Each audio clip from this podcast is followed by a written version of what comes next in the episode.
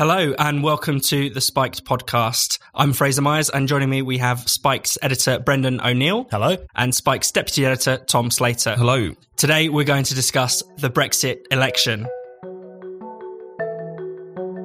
This election of 2019 has been won by the Conservatives. Getting Brexit done is now the irrefutable, unarguable decision of the British people. People are suggesting why should there be a second referendum when they had a referendum in 2016? It's not Jeremy Corbyn, it's Brexit and ignoring democracy.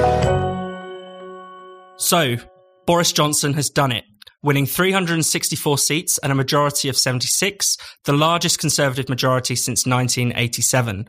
Labour had a dreadful showing, losing 59 seats, mostly to the Tories, even losing many of its once rock solid safe seats in its so called Red Wall, from Bishop Auckland and Bolsover to Wakefield and Wrexham. The Liberal Democrat leader Jo Swinson lost her seat to the SNP, and the SNP won 48 seats in Scotland, gaining 13. Brendan, what is your initial response to this? I just think it's brilliant. I think it really is. And that doesn't mean you have to be a big fan of Boris. It doesn't mean you have to like his Brino deal and Spiked has been critical of those things and we will continue to be critical of those things.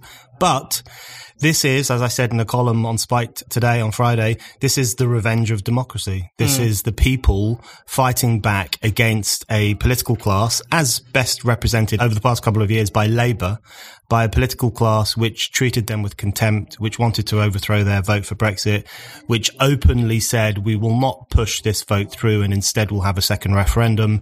And people have wreaked their revenge on that contemptuous elitist attitude.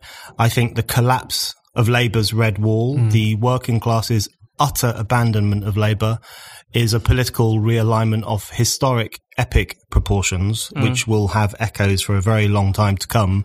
Uh, and I think it is incredibly positive. This is voters saying you cannot take us for granted. You cannot treat us like this. And if you do, we will push back hard. So this is a ballot box revolt against the anti-democrats. Tom. No, I think that's exactly right. And I think the, the story of the night is less the kind of great, you know, charging victory of Boris Johnson as much as it is the historic defeat of Labour. And I don't mean that in a negative sense, because as yeah. Brendan says, I think it's a very important thing that that um, de-alignment is taking place. Because really this Tory victory was built on that collapse in the Labour vote. You see it across the vote share. You know, the Tory party only really put on a point in, over yeah. the course of last night, whereas you saw the Labour vote and it plunged by like eight points. You saw it in constituency after constituency. And I think what we're really seeing is voters having a reckoning with a Labour Party, which has not only treated them with contempt over the Brexit process, but for decades. And I think that's mm. an important thing yeah. to note, which is why you're seeing so many of these incredibly historic losses. You know, Workington up to now, over the past 101 years, it has been in Tory hands for three of them. That has now wow. gone to the Tory party. Don Valley, Labour since 1922, has now gone to the Tory party. Bishop Auckland, Labour since 1935. The list goes on and on. The Tories were even winning seats that they weren't necessarily even thinking they were targeting that yeah. heavily at this election. One interesting one and one significant scout was, of course, um, Laura Pidcock in northwest Durham. The Tories came from something like 8,000 votes behind to take that seat. This is really, really significant. This is obviously off the back of the collapse in their working class vote. That's where Labour had most of their losses and where you saw the Tories picking up most of their support. And I think it's important that we just point out this isn't a case of the Labour Party neglecting these voters um, over years of, you know, becoming a bit aloof from their concerns of not listening to them. It's the fact that they had become contemptuous of them. They yeah. had scorned them. That came to a head during the Brexit process, but it's something that had been long in the brewing. You know, this is the sort of reckoning with and the kind of evolution from the that bigoted woman moment onwards. And I think it's important that we recognise the historic um, and kind of long evolving nature of this defeat as the kind of pretty short term recriminations have already kicked off. Yeah, I, th- I, think that's absolutely right. It's, it's interesting to see lots of Labour figures, whether it's, you know, Emily Thornberry or, you know, even activists like Owen Jones and Ash Sarkar say, you know, Brexit was insurmountable. Brexit crushed us as if Brexit were this sort of immovable um, external force, but it was Labour's choices in mm. relation to Brexit that cost it so many votes. You know, the electoral map always pointed to the fact that Labour or any party needed to win in Leave seats if it were to have any hope of forming a government. There are over 400 Leave seats and there are only around 200 Remain seats. But the Labour Party, as soon as it saw itself losing middle class Remainers to the Lib Dems, took a more Remain position. And it didn't do that out of self interest Mm. necessarily. It did that because it saw those voters as more valuable. It didn't matter that there were less of them. It simply saw Leave voters as lesser people. Yeah. And then that was what allowed them to go around the North saying, actually, do you want a second referendum? We think you got this wrong, Mm. which obviously went down like a cup of cold sick in those places.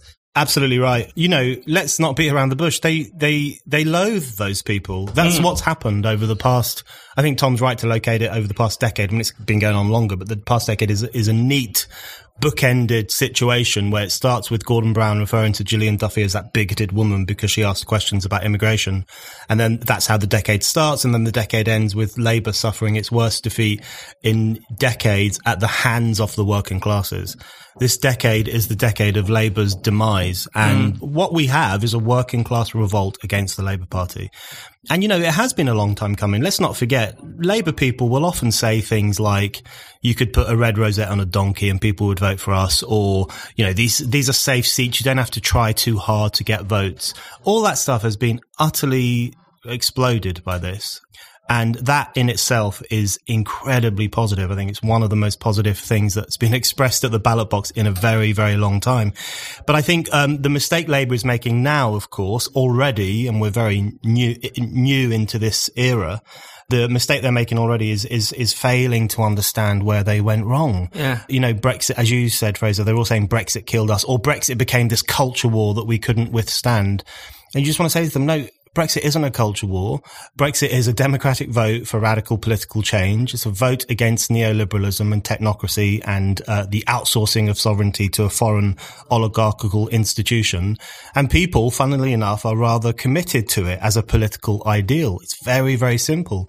The people who turned it into a culture war were the Remainers, Yeah. including Labour Remainers, including s- supposedly radical uh, Corbynista activists who openly turned it into a culture war by saying this proves people have been brainwashed, that they're racist, that they've been got at by demagogues, they've been hoodwinked, and th- they created a an elitist culture war by largely London-based, university-educated, clever so-called cosmopolitans against them, the people out there. Hmm. And we know who they're talking about. They're talking, they were talking about the people in all these constituencies who have now risen up and fought back. That's exactly who they were talking about. Stupid working class people. So I think what we have realized is people are deeply committed to Brexit, deeply committed to democracy and absolutely determined to defend the vote.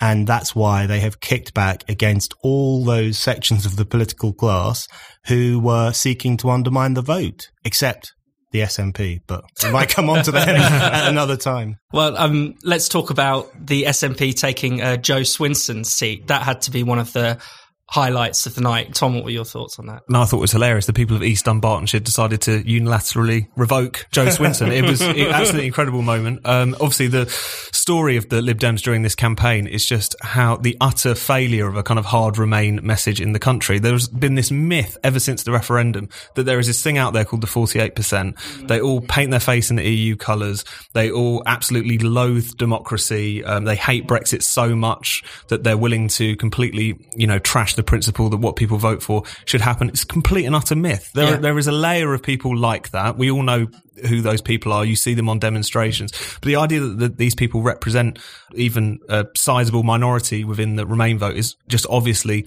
nonsense. And the complete failure of the Lib Dem campaign, and particularly of Jo Swinson, who was put front and centre, you know, face on the side of the bus.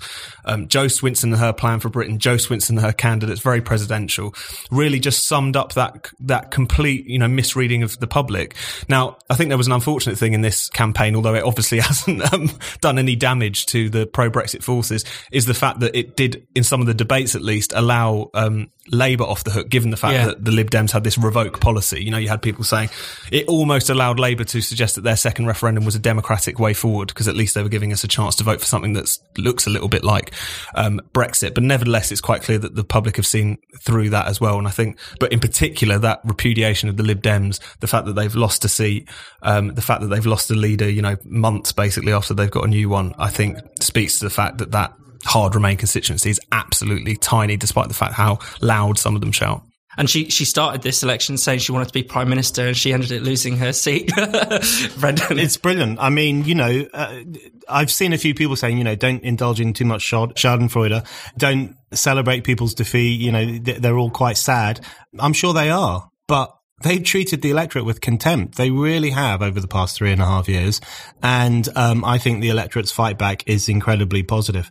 You know, Jo Swinson sums up the hardcore Remain element, which was, and, and, they made a terrible mistake. And even sections of the Remainer elite were made uncomfortable by the Lib Dems, um, by them being too open mm. about their contempt for democracy. They let the cat out of the bag. They made it clear that what was going on here was the, the first time in, in the history of democracy in this country, a democratic vote was going to be simply overturned. And they made it too clear. Whereas Tom says Labour was at least better at disguising it, which had the unfortunate consequence consequence that they got let off the hook sometimes. But yeah. the Lib Dem suffered, and then so did uh, uh, well Jo Swinson suffered, and then so did Labour more broadly. So I think it's really important. Tom's point about the myth of the forty eight percent is such an important point, and we've made this point on Spiked a few times. People will often say to us, "How can you refer to forty eight percent of the people as the elite?" We've never referred to forty eight percent of voters as the elite. Vast majority of Remainers are perfectly normal people, good people, and uh, most of them, or at least a significant number of them, mm. support the enactment of Brexit because mm. they believe in democracy. The the Remainer elite is not forty eight percent. It's it's it's the new one percent. It's a small uh, layer of the uh, of society. It's the political class who were trying to overthrow the largest democratic vote in history. And and what what will happen next is open for question. Will Boris go down the right route? Will he keep pursuing Brino? All those things are open for question. But what this election has established is that people are not willing to see democracy trashed in that way. And that's why it's something worth celebrating. And let, us talk a bit about the Tories because, you know, we've talked about this historic realignment, but this is now fundamentally a different Conservative Party to the one even that was elected in mm. 2010 or 2015. Well, it's going to have to be, I think. And the thing about the Tory Party is that its its success historically was the fact that it's very adaptable, it's very malleable, it can adjust to the circumstances in which it finds itself. And I think it's quite clear that that's what Boris and the people around him are banking on. I thought it was interesting that in his um, speech earlier today, um, he was making a point of saying how almost kind of humbled he was by this, that the fact that these people had lent him their vote, despite the fact their hand might have been quivering over the ballot paper and all the rest of it. Because he mm. recognises that this is a fundamental shift. This party has suddenly has a base of support and even MPs who are far more blue collar, far more northern. Yeah. And that's going to have to have some impact mm. because if it doesn't, then this is going to be a coalition which could prove in potentially quite unsustainable. I mean, yeah. they were gifted a unique opponent in Jeremy Corbyn and Jeremy Corbyn at a point in his career in which he had repudiated his Euroscepticism. He had again really become the kind of figurehead for this extreme kind of Remain reaction, uh, removement and that isn't necessarily going to be around next time around. Um, and I think that's something which they are going to have to respond to, both in terms of taking Brexit seriously, but also taking seriously the people who have put them there, um, who are very, very different to the electorate that they would have had, you know, even five years ago. And one thing that seemed to not really play out so much, I mean, maybe in a few seats, but there was a lot of worry that the Brexit Party would split the Leave vote.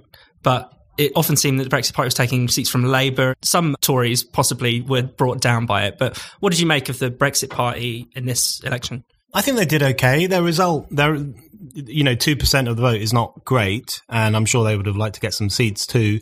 But I do think it turned out, I, mean, I was one of those people who was slightly worried about the, the vote splitting potential or the possibility that uh, the the the extent of Labour's crisis, which we all felt, mm. that, that that might be disguised by some of the uh, gains or, or, or vote wins by the Brexit Party, but it doesn't seem to have been the case. They, if anything, they may have helped, as you say, with the hollowing out of the Labour vote in certain areas.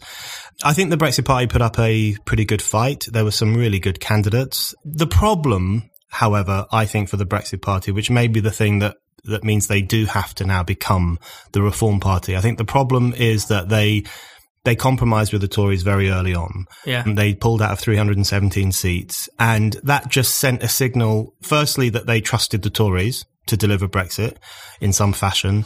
And secondly, it undercut their own message in working class Labour seats in particular, where they were saying, you can't trust the Tories with Brexit, so you have to vote for us. To which many people will no doubt have wondered, well, why have you entrusted millions of votes to the Tory party on a silver platter? Mm. So I think they undercut their own message. That was probably a mistake, but I think they put up a pretty good fight. But I, I just get the feeling now that they're a little bit surplus to requirements because the revolt has taken place. The the people, particularly working class voters, have made their intentions clear, and they've done it via abandoning the uh, Labour Party and voting for the Tory Party. And the question now becomes, as Tom says, will the Tory Party be able to change in response to this massive intake of working class voters? If they've got any sense, they will be setting up internal think tanks and engaging the voices of loads of ordinary people and those who represent those people in order to get a sense of what they really think and what they really want and change their party in response mm. to that because then I think the Tory party could potentially become a pretty interesting organisation. I think it's important to note as well, and this is not to just give too much credence to the really crap responses from a lot of Corbynistas, which is the idea that right wing commentators are taking that this, this, is just a repudiation of the left in general, yeah. that it's about kind of just stopping this ugly Marxist movement, etc. Because Corbynistas have a point when they say that these policies are actually very popular. It's just That's the fact true, that, yeah. broadly speaking, the big, the whole package people were a little bit uncertain about, and they really didn't trust Jeremy Corbyn to implement implement any of this stuff. Not least, I reckon, because he'd already said he would implement Brexit and didn't, and all the rest of it. What's quite there's this kind of thing going around that on the one side, people are very critical of this, saying it's only right wing populism that can ever win, and on the other side, it's it's people, you know, kind of just suggesting that you know you need to move more to the centre in order to win. And I think both of those things are wrong. If anything, it's fascinating that the Tories almost had to move leftwards in order to make this work, yeah. and yeah. they had to embrace Brexit, which is neither a left wing nor a right wing thing. If anything, mm. it opens up possibilities just for democracy. Full stop. So I think that's an important thing when people think about how to respond to this. That this isn't necessarily just about a rejection of left wing principles necessarily. I think a lot of it has to do with the fact the Labour Party as well as abandoning their core base, also abandoned a lot of the left wing principles that they used to glean to. And I think they're reaping what they sow in that respect as well.